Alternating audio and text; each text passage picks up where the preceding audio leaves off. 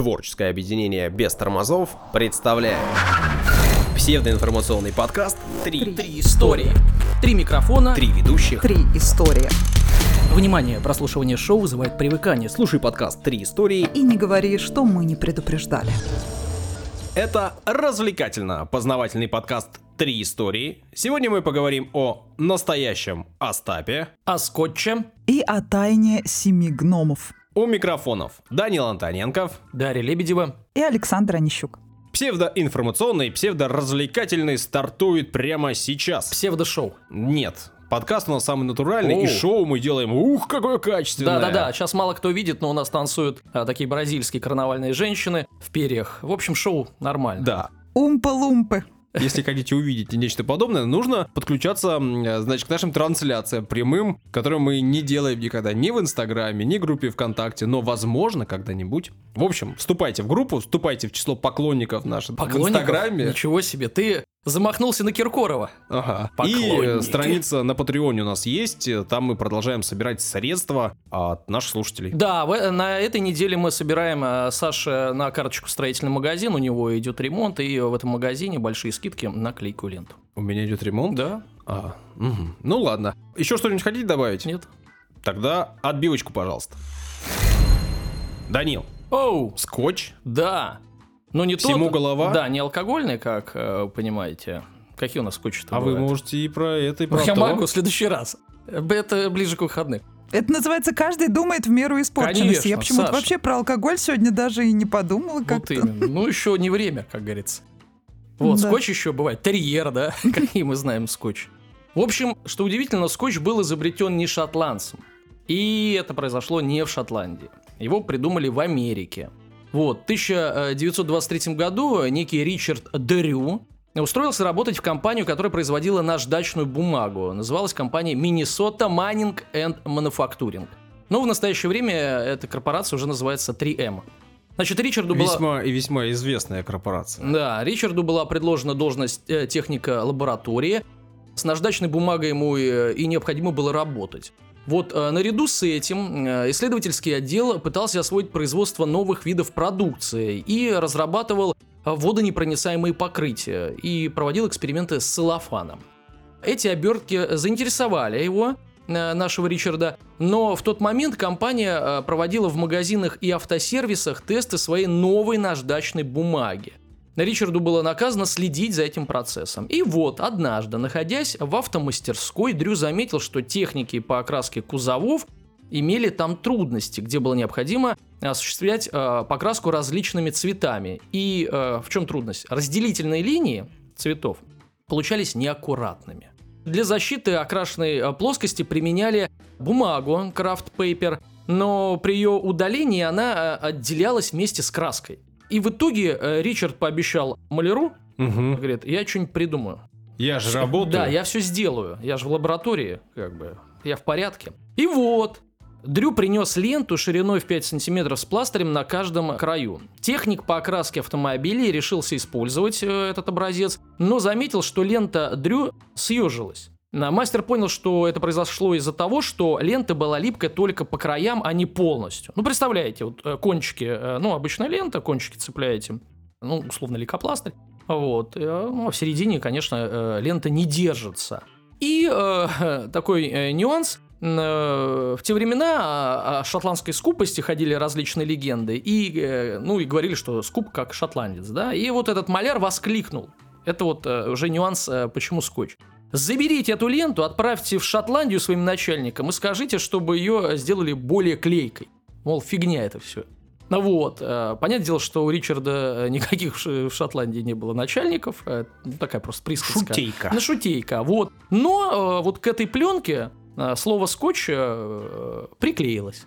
В прямом и переносном смысле. Шотландская. Да. Лента шотландская. Ну, типа такая, дешманская. Мгм. А вот. Дрю заказал 90 метров целлофана. В ходе усовершенствования ему пришлось э, решить массу проблем. На доработку ушло 5 лет. Представляете, как э, много. И вот 8 сентября 30 года первый моток шотландской, в кавычки, э, ленты был отправлен на тесты постоянному клиенту в Чикаго. И вот что ответил клиент. Не экономьте на производстве этого товара и смело выбрасывайте его на рынок. Он покроет все расходы и принесет прибыль. Вот, э, Прав был человек. да, значит.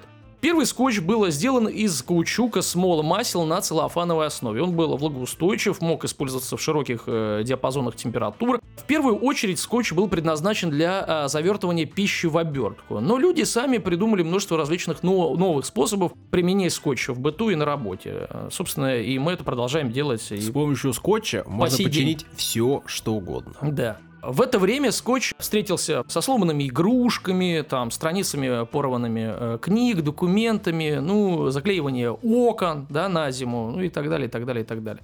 Благодаря этому изобретению компания 3M, э, одной из немногих э, этой компании, удалось преуспеть в период Великой депрессии.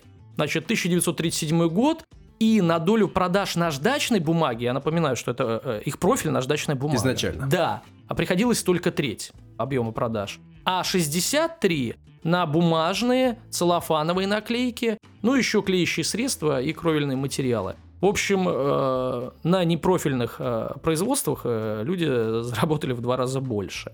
Ну, потому что, видимо, рваться и э, там рваться бумага, портиться какие-то вещи э, будут всегда. При этом, если э, в стране кризис, Да. то люди не Не- выкидывают, да. а пытаются починить. То есть, по сути, кризис как бы подтолкнул даже, да, продаж. Вслед за уже существующими наклейкими лентами ученики Ричарда Дрю, ученики. Последователи. да-да-да, изобретали одну ленту за другой, а именно изоленту для электротехнических работ, декоративную ленту, двустороннюю клейкую ленту, цветную ленту для маскировки и так далее. Но в их названиях всегда присутствовало слово «скотч». Так, в 1947 году компания начала выпускать магнитофонную ленту, уже не клейкая, но лента, скотч. А в 1954-м видеоленту, скотч. В 1962 году 3M, э, эта компания, предложила рынку еще одно изобретение – клейкую ленту из ацетата. На катушке она э, кажется матовой, а при наклеивании становится прозрачной. И на нее можно наносить было надписи. Это как раз то, что мы привыкли называть скотчем э, в России. Да. Значит, одним из самых значимых усовершенствований э, клейкой ленты стало изобретение Джона Бардена, э, менеджера по продажам компании. Он сделал использование скотч более удобным, придумав устройство, удерживающее свободный конец ленты на катушке и позволяющее легко отрезать от нее куски. Вот, ну, у нас полно скотча, когда мы ковыряем, да, это, это ноготочком. Даш, ты ковыряешь ноготочком? Я обычно делаю м, такое замятие легкое, чтобы не ковыряться как раз-таки, потому что это унизительно. Но я просто загибаю внутрь, чтобы было понятно, где край. Унизи- Ну, ты, то есть ты э, додумкала за э, Бардена еще, да? Ну, я думаю, я не одна такая. Да, со временем скотч стали применять в различных сферах. Статистикой применения скотча, понятное дело, никто э, не занимался, ну и невозможно измерить э, цифрами полет человеческой фантазии, согласитесь. Но я вот тут пересматриваю «Разрушители легенд». И чего там только не делают ребята. Ага, да, собственно, именно они меня и натолкнули на выбор сегодняшней темы. Вот. Вот этот усач. И не только, и бородач, там мгм. разные люди. Вот. И э, за историю существования э, передачи у них было три выпуска и там чуть ли не 18 э, каких-то мифов, э, связанных с скотчем. И что они делали? Вот что я мог вспомнить? Они поднимали машину просто на скотче. Мгм. А, то есть скотч выдерживал. Да, Ну, наверное, не один, груз. Ну, слой. Ну, конечно, да. Значит, конструировали подвесной мост полностью из скотча. То есть там ни, ни гвоздя, ни, ни палки, просто полностью из скотча. Спускались в каньон, как по веревке, по скотчу. То есть из скотча делали веревку, и э, веревка выдерживала э, их вес. Создавали лодку из скотча, то есть тоже полностью из скотча. Не было, опять же, никаких э, э, других э, деталей. Ну и даже э, мастерили трибушет в полную величину. В полную величину трибушет. Но там уже, конечно, использовались доски, но вместо гвоздей все держалось на клейкой ленте. А может, помнишь Брюса Хлебникова? Может быть, у него тоже вместо волос был скотч? Ну, И в этом помню. весь секрет. Но он... э, это силач-то маленький, да? Он тянул автомобиль волосами, Да, у него да, были да. какие-то длиннющие волосы, конский хвост. Конский хвост. Ну, как у Самсона, Ага. сила в волосах. Вернемся все-таки к истории изобретения. Э, Надо сказать, что усовершенствование скотча и расширение ассортимента происходили в 45-м, 61-м, 95-м, 97-м годах. На сегодняшний день э, в семействе э, скотчей, если так назвать, э, компании Трем, 900 наименований. 900 на все случаи жизни. Клейкая лента превратилась э, в целое понятие для обозначения группы товаров. Но вот именно название скотч, оно зарегистрировано, да, и, э, соответственно, принадлежит вот этой компании 3M. То есть остальные не могут использовать слово скотч в своем названии. Значит, что касается самого изобретателя э, Ричарда Дрю, то до сих пор неизвестно, как он жил э, в богатстве или нищете. Даже точной даты э, его ну, рождения и смерти это неизвестны. Где-то отмечается с 1886 по 82 прошлого века, а по другим данным 1899 по 1980. Ну, в общем-то, в безизвестности, видимо, проводил жизнь. Пару фактов о скотче, как мы любим. Как ты любишь? Как я люблю, да. Ну и, конечно же, слушатели, Слушатели, да, которых ты называешь поклонниками. Наши поклонники. Ребята, не подведите. Значит, пару фактов. Во многих странах скотч э, так и называют. Скотч, как в Америке, у нас также называют скотч, но не везде. Например, в ряде европейских стран клейкую ленту называют селлоутейп. И э, это название э, произошло э, от компании из Великобритании, которая производит клейкую ленту. В Америке скотч, потому что... Товарный знак? да, товарный знак, а здесь, соответственно, просто как компания. В Германии изначально она была изобретена как, извините, мой, немецкий, леокопласт. Вот, сейчас ее называют клебебанд. То есть Очень по-немецки звучит. Ну, я даю немножко нотки. Ну, у меня, в принципе, как английский и немецкий одинаково звучат. Значит, 1953 э, год советские ученые обнаружили, что в условиях вакуума вместе отлипания э, клейкой ленты, ну, например, от стекла или разматывания рулона, благодаря триболюминесценции, есть такое, э, излучаются рентгеновские лучи. Представляете? Скотч-то фонит. О, как? В 2008 году американские ученые э, провели эксперимент, и эти эксперименты показали, что в некоторых случаях мощности вот этого излучения достаточно, чтобы оставлять рентгеновские изображения на фотобумаге. То есть достаточно сильное. Но это все в вакууме только происходит. Ну, видимо, да.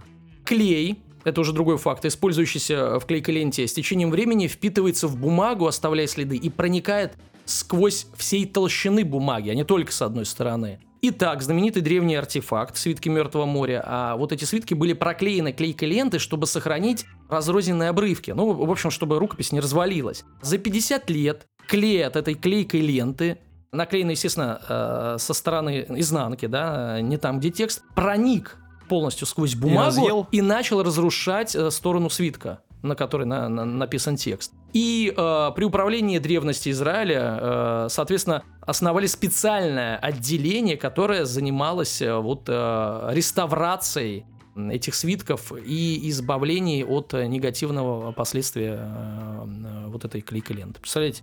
Еще один факт. С 2005 года в городке Эйвон, штат Огайо, проходит ежегодный фестиваль клейкой ленты.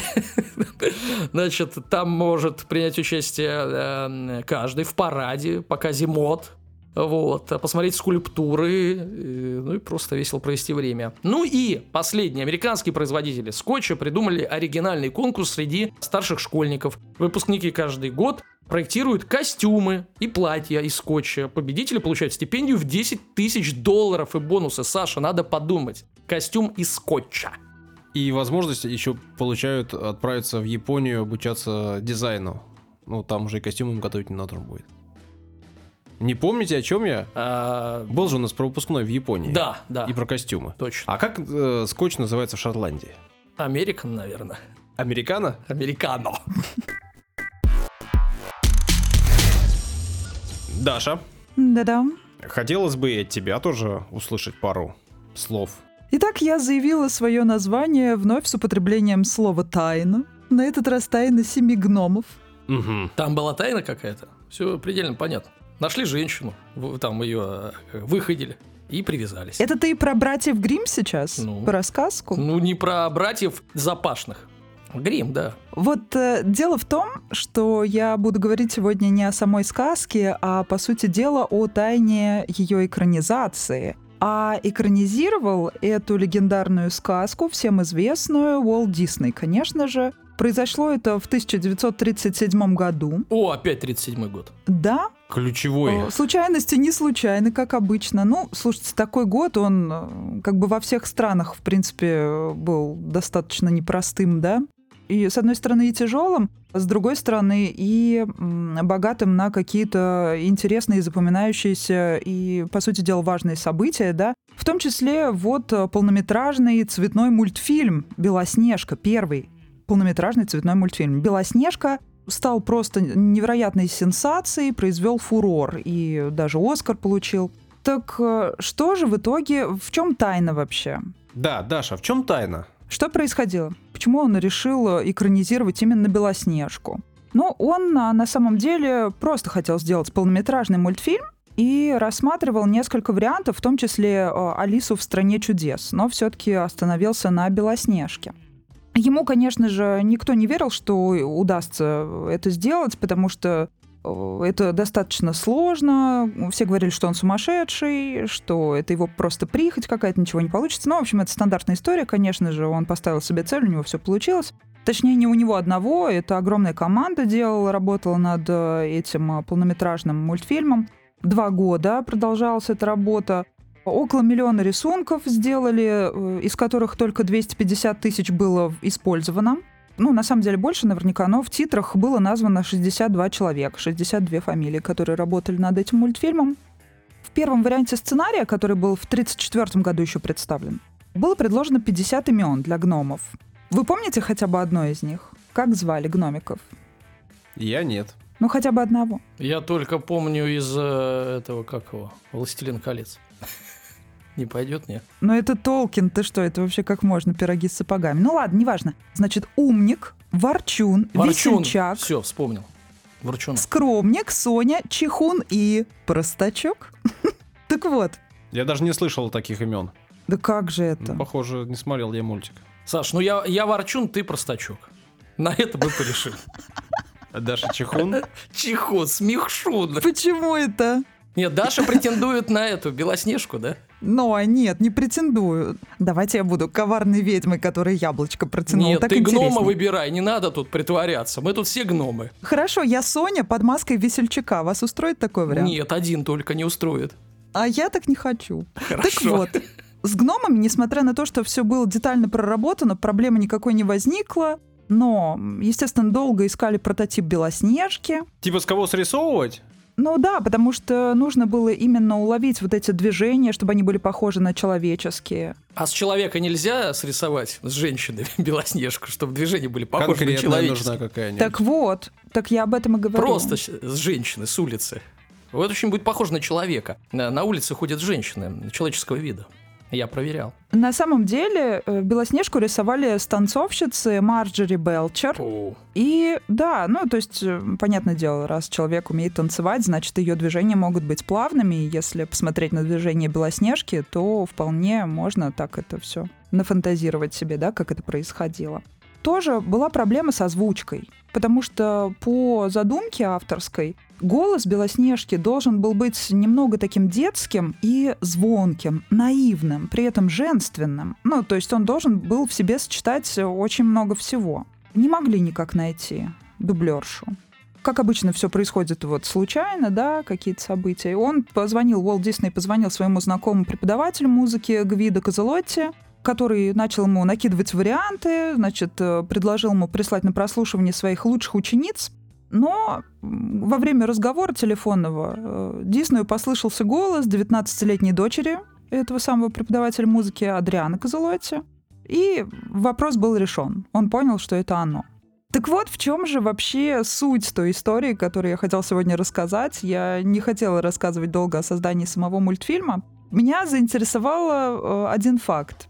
В 2008 году Мгм. появилась одна очень яркая, но противоречивая новость о том, что Уильям Хагвак, директор военного музея на севере Норвегии, живущий, заявил, что он обнаружил рисунки, которые скрывались под слоем краски картины с подписью «А. Гитлер». Ну, там АГ было написано, на самом деле. Которую он приобрел на одном из аукционов за 300 долларов.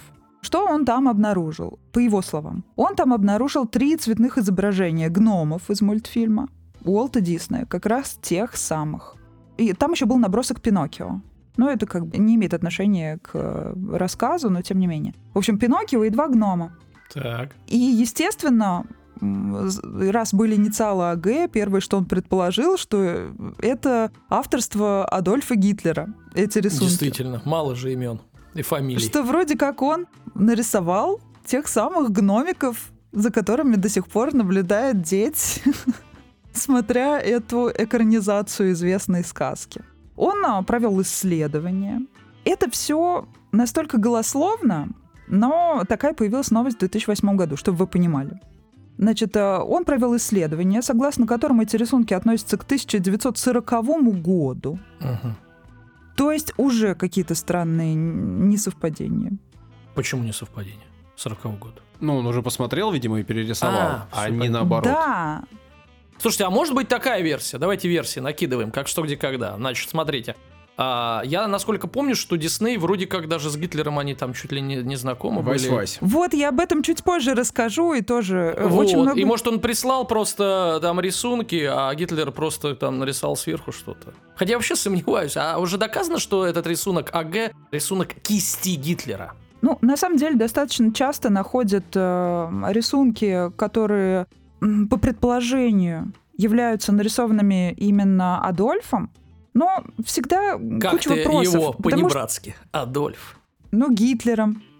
Окей, какая разница? Так вот, э, достаточно часто находят, постоянно на аукционах что-то продают, но мне кажется, это такая сфера, в которой очень сложно определить подлинность, и даже если кто-то кого-то как-то подкупил, да, можно подкупить человека, чтобы он соврал о подлинности и так далее, можно что угодно. Нет, ну Это по и- краске, по холсту, а, ну, Да, происхождение да, это все можно же. понятно, но это, но это очень зыбкий такой вопрос, и мир, и вообще, ну, не знаю, здесь, мне кажется, нельзя вообще однозначно что-либо утверждать. Но, тем не менее, вот этот хак-вак, Квак-квак. Хаг, Хаг, Хогвартс. тем не менее, вот этот хак-вак в интервью известному изданию Ротерс заявил, что он уверен в подлинности. Конечно. И по, по его словам, сто процентов Зуб даю. это Гитлер нарисовал. Я сам Да, видел, да, да. да, да. Покупай миллион. Да. Вот, и знаете, чем он это обосновал? Он говорит, если бы кому-нибудь пришло в голову сделать фальсификацию, Так. думаю, он не стал бы прятать их там, где их, возможно, никогда бы не нашли. Это же рисунки, которые были спрятаны за другим э, изображением, за другим холстом. Вот о чем. А мне кажется, что наоборот, когда ты хочешь что-то спрятать действительно, да, то ты ставишь это на видное место, но просто не делаешь там подпись никакой. Ну, обычно так, уж если так по хитрости говорить. А когда человек что-то прячет, он, скорее всего, хочет, чтобы это нашли. Ну ладно, неважно. По хитрости, Даш, ты гном-хитрун. Поэтому, скорее всего, Хак-Вак сам их туда спрятал. И сделал этот сенсат. Ну ладно, неважно, в общем. Окей. Значит, какие гномики там были изображены вот для Да, а, такого... важно. Простачок, на- на- надеюсь? нагона саспенса. Для нагона саспенса. Изображен там был док, ну, умник, Ага. в очках который, и застенчивый. У нас таких нет. Ну, то есть это эго и альтер-эго Гитлер. Док и застенчивый. Ну, решили вот э, так люди, которые тогда муссировали, значит, эту новость, все это обозначить. Достаточно забавно. Но он говорит, нарисовано было в сороковом году, премьер мультфильма в 37 году произошла. О чем вообще дальше может быть речь, да? Ну, сути дела? Просто Гитлер практиковался, понравился мультфильм и нарисовал такой же себе. Таких же себе персонажей просто. Почему нет? В чем прикол? Почему все привязались к этой новости? Потому что Гитлера действительно очень сильно интересовала эта сказка. У него а, была экранизация, вот эта вот, э, значит, копия у него там где-то хранилась, он пересматривал в своем закрытом кинотеатре, они там с Геббельсом вместе пересматривали, веселились, значит. Ну, это тоже все очень какое-то странное. Нет никакого подтверждения этой информации. Вот на просторах интернета столько всякого бреда, конечно же, написано. Это невозможное что-то. А, ну, кстати, вот тоже не так давно в одном небольшом фермерском доме в Бельгии были обнаружены рисунки, на которых изображены дома, домики просто сельские. И согласно предположениям, я подчеркиваю это слово, эти рисунки были сделаны также Гитлером, когда он был солдатом, служил в Бельгии во время Первой мировой. Но тоже не факт. То есть как он на самом деле... Все знают, что он действительно рисовал, что его не приняли э, там э, учиться, да, в заведение на действительно художника. Но он пытался этим зарабатывать, ничего у него не вышло. А вот лучше, б, чтобы вышло, да? Для истории это. История не, не знает сослагательного наклонения. Так вот, по поводу общения с Диснеем. Действительно, бытует такой миф, что они чуть ли не друзьями были. Мгм. И этому подтверждения нет нигде. Вот ну нет нигде этому подтверждения. Это все тоже на уровне мифов. Почему такое сложилось? Потому что э, о Диснее ходят такие слухи, что он был антисемитом, что он на работу евреев никогда не брал элементарно, что вот, ну, не брал он на работу евреев вообще. И что он И дружил с стиль Гитлером. управления тоже такой диктаторский, да, у него был? Вроде как. Ну, такой. Вроде Властный. бы, вот подчеркиваю, вроде бы. И передал он через Геббельса Гитлеру коллекцию там каких-то Микки Маусов, в общем, вот это вот все. Но на самом деле э, никакого подтверждения документального нигде этому нет. И о том, что они были именно друзьями, нет этому подтверждения. Что на самом деле можно точно сказать о Диснее? О том, что он был ярым капиталистом. Вот и все. Но это тоже что это? Какое удивление, что ли, Ну, какое-то? это и так понятно, конечно, конечно. Да, вот именно. О чем вообще речь? Ну окей. А о том, что они были с Гитлером друзьями, и что вот они, значит, там путем мультипликации пытались э, поработить мир и насадить э, какие-то, значит, э, нацистские взгляды, ну это, по-моему, смешно, не знаю. Мне, мне кажется, это какой-то бред. Вот в чем действительно участвовал Дисней, это действительно правда, да? Он был, да, как мы уже сказали, антикоммунистом, что вполне себе логично и оправданно и понятно. И он участвовал э, в травле, так называемой э, охоте на ведьм, Мгм, то есть мгм. травле деятелей культуры, которые не скрывали Мгм. своих коммунистических убеждений. Вот и Мгм, все. мгм. То есть э, больше, по сути дела, э, несмотря на огромное количество этих статей в интернете и даже в одной юмористической программе, очень хорошей, которая мне нравится, известной, выдали вот эту информацию, вот эту статью как факт о том, что Гитлер нарисовал двух гномов для э- экранизации сказки «Братьев Гримм», все-таки это, скорее всего, неправда. Мы поставим это под сомнение. Я думаю, что вы со мной согласитесь, что каждому факту такому нужно какое-то более основательное документальное подтверждение. Мы его пока не нашли, Но будем искать. Вот. Конечно, продолжим. но, может быть, найдете вы.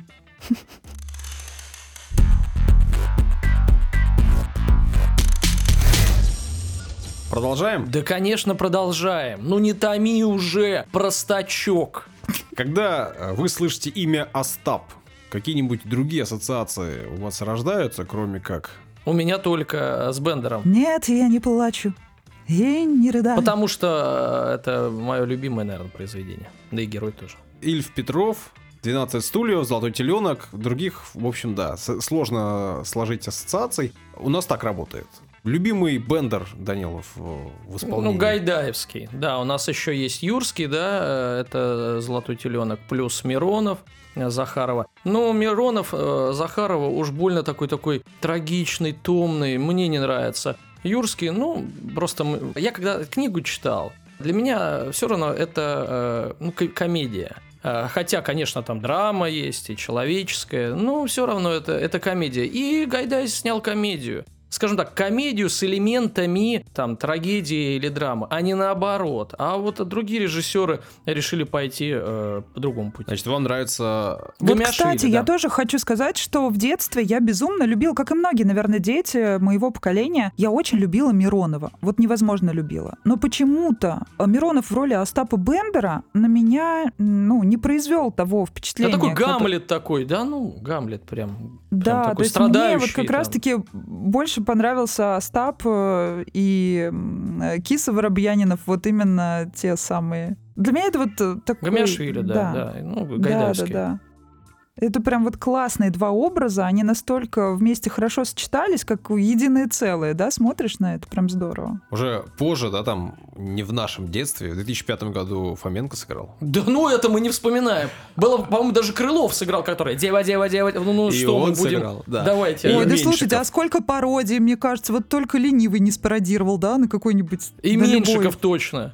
И Ой, Меньшиков нет, сыграл, подожди, да, не, да, Мен- в да, сериале, да, э, который назывался «Золотой теленок». Нет, нет, нет. Ну вот это все. Ну давайте мы будем обсуждать теперь э, э, э, лю- любого человека, который надел э, ш- ш- шляпу, э, кепку и шарф обмотал, что ли? Нет. Только вот эти три глыбы, я вот, считаю. полез смотреть, еще, оказывается, сыграл, э, значит, Остапа Фрэнк Ланджелло. Была картина, которая была снята в 70-м году в США.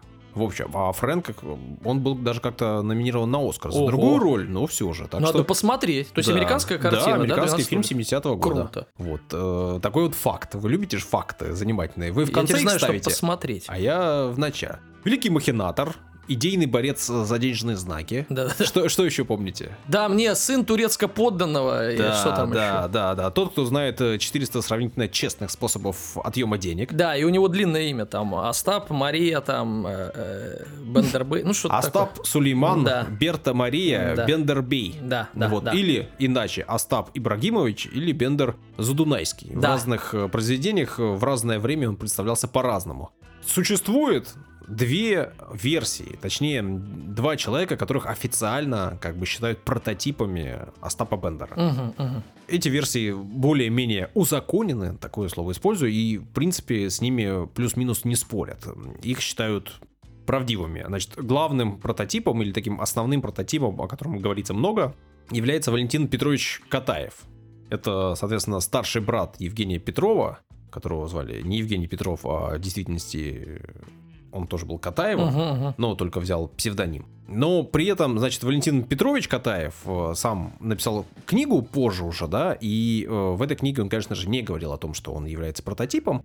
Он э, назвал другую фамилию, и этот человек тоже является таким официально признанным прототипом Осип Шор, вот, которого, э, в общем-то, все звали Остапом по жизни, и он себя сам так и называл. Вот о нем, о Осипе Шоре я вам и расскажу сегодня. Конечно же, э, о прототипе Бендера, если вы наберете в интернете, вы увидите тысячи статей, очень разных, э, огромное количество текстов. э, Почти везде он, значит, его жизнь, его приключения описываются очень схожим образом с тем, что мы читали в «12 стульях» и «Золотом теленке». В общем, наверное, это и логично, да? Но при этом достоверность всех этих статей, конечно, вызывает сомнения. Весьма-весьма серьезно. Сразу скажи, ты в энциклопедию лез? Я много куда лез, буду вам рассказывать конкретные источники, конкретные факты, потому Хорошо. что, ну, понятно, я перечитал какое-то количество всех этих эм, статеек, но когда слишком похоже, кажется, что авторы не сделали бы просто пересказ жизни какого-то человека, да и как-то это все не очень достоверно. Вот, поэтому э, буду говорить о канонической версии, да, основной, да, которая, соответственно, изложена в книге, э, как я и сказал, Валентина Катаева, и э, других источниках. Ну, давайте постепенно приближаться к этим самым источникам и фактам. Итак, в 1978 году вышел роман «Загадка. Алмазный мой венец». И написал Катаев его, и Валентин. И это произведение, в общем, рассказывает о жизни страны в 20-х годах и э, о жизни творческой интеллигенции одесской которая потом переехала в Москву частично и которая, в общем, блистала именами, о которых можно вспоминать и говорить. Правда, как я и сказал, это роман-загадка, и там не называются имена. Там все зашифровано, но зашифровано так, что всем, кто разбирается в этом вопросе, в принципе, э, не составляет труда все это разгадать. Ну, например, да, под именем брат фигурирует, ну, соответственно, родной брат, да. А вот сам Остап фигурирует под именем брат убитого поэта.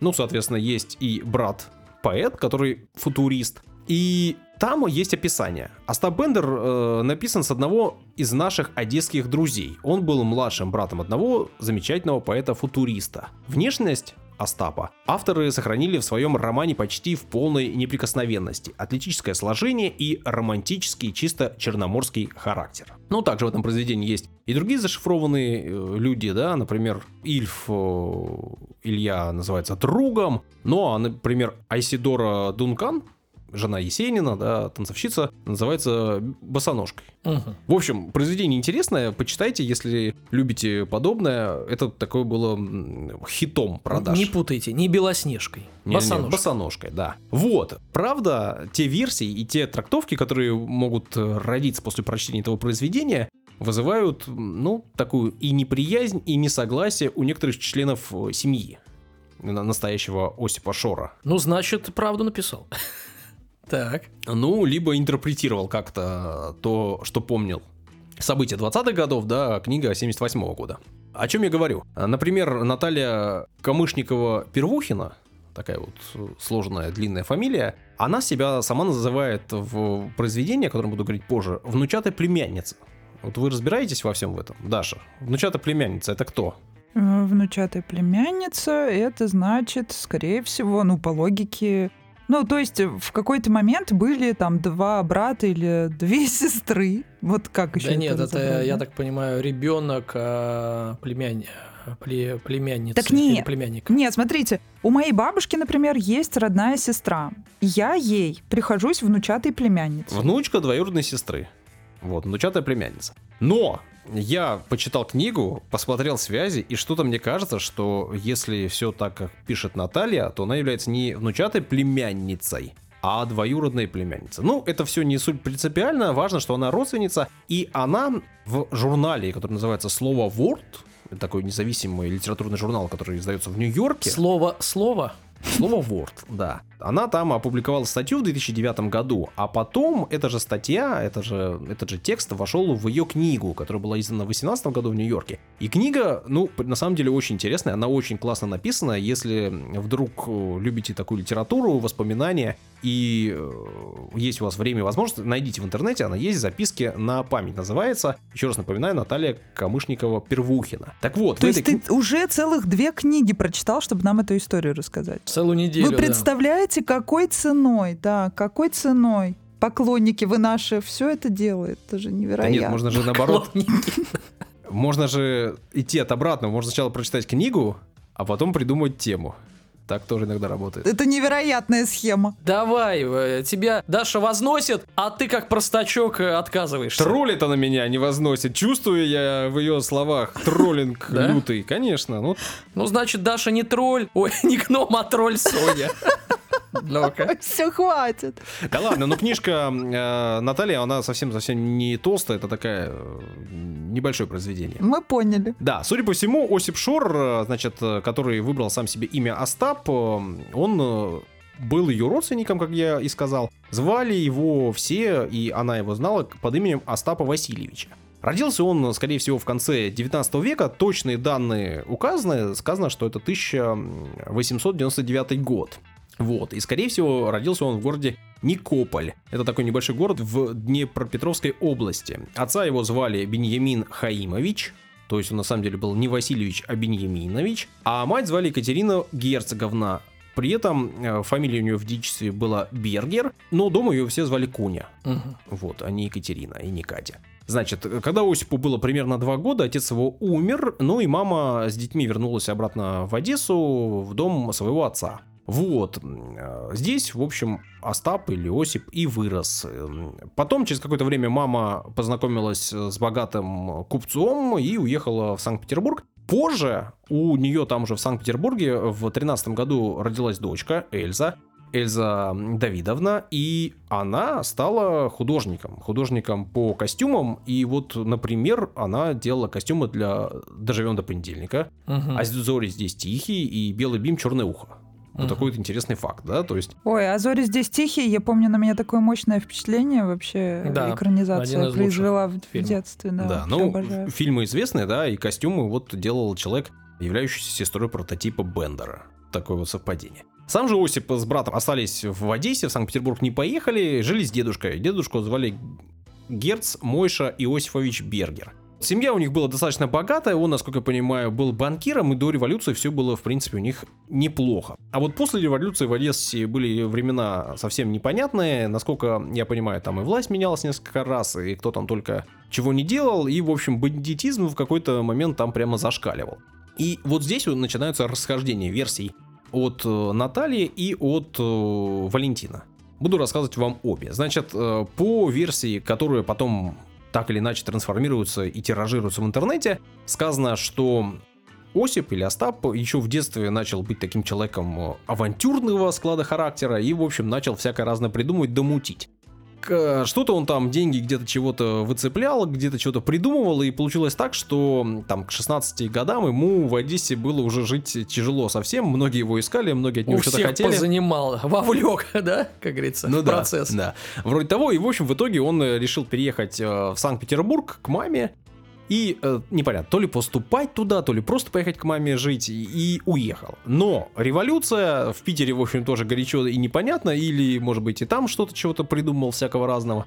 В общем, решил возвращаться и возвращался в революционное как раз-таки время, когда и поезда ходили нерегулярно, и когда вообще было все не слишком понятно, плюс денег у него было немного, и вот вроде как из Санкт-Петербурга в Одессу он ехал 10 месяцев, и вот там вот была и, значит, и женитьба, и, значит, там шахматные турниры и всякое разное. В общем, вот эти все переключения Ага. вроде как с ним и случились. Да-да-да, в эти самые 10 месяцев возвращения из Санкт-Петербурга в Одессу. А, При этом, по возвращению в Одессу, он каким-то образом поступил в уголовный розыск на службу. Ну И как, человек с талантами знает, как изнутри все происходит. Ну вот э, версия родственников другая. Как я сказал, у Осипа был старший брат, звали его Натан. Шор, он э, был поэтом, и, в общем, поэтом таким э, достаточно серьезным, правда, не успел многое написать, но, э, значит, по окончанию гимназии, а оба брата отучились в гимназии, значит, старший поступил в Новороссийский университет, э, до революции назывался Императорский Новороссийский, сейчас называется Одесский национальный, и всех студентов э, после революции как раз-таки стали, а он поступил на юридический факультет, стали приглашать на работу, на помощь в уголовный розыск. И так Натан стал как бы сотрудником уголовного розыска и подтянул туда же и младшего брата. А, значит, по другой версии, по версии Натальи непосредственно, говорится о том, что просто были э, разбои и грабежи в городе, никуда Осип не переезжал в Санкт-Петербург, все время был в Одессе, и а, вместе с братом они вступили сначала в ряды самообороны такой, да, какой-то, а потом это уже было все как раз-таки э, более-менее оформлено в- во что-то официальное, и вот в ряды сотрудников уголовного розыска они попали. При этом э, через какое-то время, в 18 году, Натана убивают. Опять же, существует несколько версий. В одной из них говорится, в частности, о том, что убивают его, перепутав с братом. Вроде как брат был настолько таким серьезным человеком, настолько многим перешел дорогу, что хотели убить его, а убили брата старшего. То ли они похожи были, то ли просто так получилось добраться только до него. Но, как бы там ни было, по версии Катаева, значит, э, написано следующее. Он был блестящим оперативным работником, бандиты поклялись его убить, обманутые фамилией или сходством убили его брата. При этом Осип, значит, всех выследил, всех э, наказал. Каким образом? Выследил или наказал? Второе. Убил. Мгм. И добрался до последнего из убийц, но у того оказалось пятеро детей. Тот, значит, попросил прощения, они выпили бутылку водки, и, в общем, он его простив... Прям сериальщина какая-то. Да-да-да, ушел из э, органов. Уволился. Из органов. Ну вот, уволился из органов, да. Ну, мне что-то как-то такая версия, если честно, Ну, для- кажется для, фантастической. кино пойдет. Да, не только мне она кажется фантастической, потому что Наталья в своей книге приводит э, цитату. Остап Васильевич и Эльза Давыдовна прочли вместе эти строчки и отозвались приблизительно в том духе, что это очередная типично советская брехня, но написано мило. Типичная советская брехня. Да, при этом, значит, Остап Васильевич, э, который на тот момент уже жил в Москве, э, говорят, что после выхода книги э, известной приходил к авторам и разговаривал с ними, потому что, ребята, а где мои деньги? Вы же с меня списали. Как познакомились? Поговаривают, что познакомились как раз-таки братья Шоры с братьями Катаевыми как раз-таки в уголовном розыске. Служил там Валентин, и там же они познакомились. То есть, действительно, в Одессе они его знали хорошо и общались с ним хорошо. Что пишет Наталья, значит, еще у себя в книге? Говорит о том, что жили они до революции, как я сказал, хорошо. После революции дружина, уголовный розыск, и все действительно пошло не так. И через какое-то время, как бы там ни было, одного убили, а второй действительно ушел из э, органов и перебрался в Москву. Мгм. Дальше тоже есть куча статей уже о жизни Остапа в Москве, о том, что он там придумал, чем он там занимался и насколько жизнь его была интересной. Если вам нравится подобное чтиво, почитайте, поищите, там и забавное есть тоже что-то. Но, по версии Натальи, в новой старой столице у Осип общался в основном как раз-таки со своими одесскими друзьями. Как я сказал, они были такими людьми творческими, литераторами. И, в общем, жизнь была интересной, жизнь была насыщенной, э, легкой, легкой. Но этому времени пришел конец, э, менялась страна, то разгулье постреволюционное закончилось. В общем, Советский Союз становился страной совсем-совсем другой, и э, богемная жизнь вот эта, которая была доступна многим в самом начале советского времени, в общем, закончилась.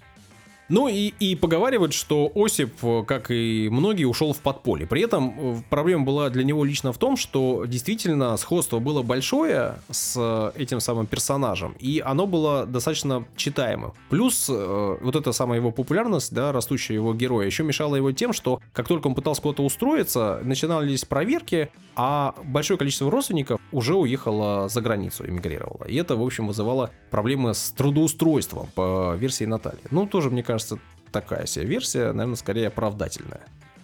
Хотя, ну, кто знает, да?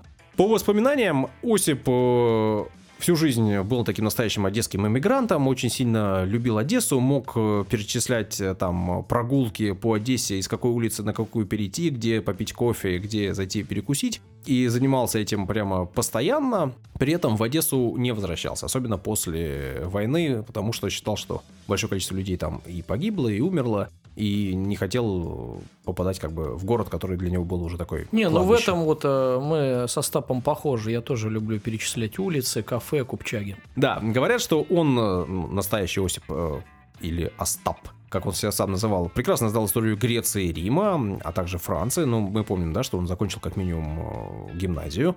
Постоянно пытался найти исторические параллели и такие ключи к тому, что происходит в стране, да, в те годы происходило. Он любил Гоголя, именно поэтому, поговаривают, э, стал Остапом. Знал э, целые страницы Тараса Бульбы наизусть. Мгм. Ну и, в общем, вот, наверное, отсюда имя. Хотя, опять же, мы понимаем, что имя можно было взять и потому, что просто с еврейским именем жилось тяжело. Вот, а был Остап еще и богатым родственником Натальи. Говорят, что он был одним из тех, у кого можно было занять крупную сумму до лета или как раз таки для съема дачи. Деньги у него всегда вводились. При этом Хотя он искал работу. Где тут что вообще? Как сходится-то? он после войны э, освоил шелкографию и организовал артель. Стал монополистом даже в какой-то момент э, такого подпольного бизнеса. Он, ну, соответственно, делал иконы. М, Да, и Приторговал верой. ну, вроде того. Остап э, всегда при этом жил под угрозой посадки. Ну, конечно. Потому что и товар был левый, и само производство было левое. Ну, еще бы. Да. Но если бы посадили, сказали бы, за веру посадили человека, да? Ну, э, как бы там ни было, для Троицкой Сергиевой лавры, поговаривают, в Загорске он эти самые иконы делал, и покупали эти иконы многие, потому что и после революции, и после войны большое количество икон было утеряно, а как бы там ни было, да, официально у нас с религией, люди все-таки многие были верующими. Да. Вот, поэтому ик- иконы искали, иконы находили, соответственно, он их э, и делал. Интересно, что позже э, уже внук Остапа крестился, то есть, то есть стал православным и стал реальным иконописцем.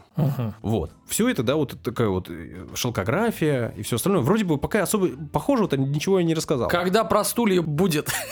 Да. Про мадам Петухову давай. Ну вот э, пример похожести. Пример похожести.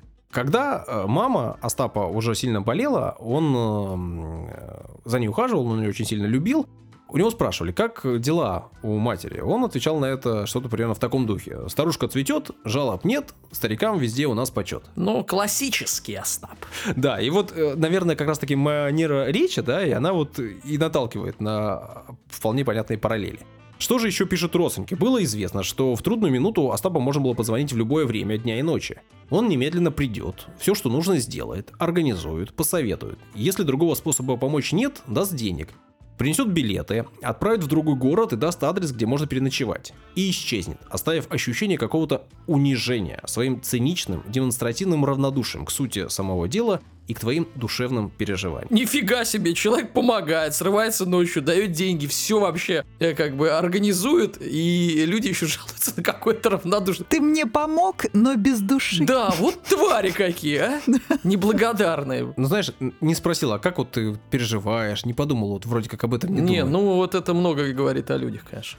Остап никогда не говорил серьезно или весело. Это всегда было саркастическое остроумие. Красавец. Надсадно юрническое. Утомительное, но завораживающее.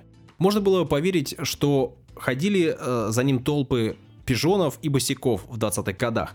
А знаменитые остроумцы эпохи повторяли его шутки. Несмотря на его манеру общения, он вызывал к себе полное доверие. Ну, то есть человек шутил, колко и по-разному, а вот таким вот, э, ну, душевным, видимо, не был. Ну, как, в общем, и персонаж в книге.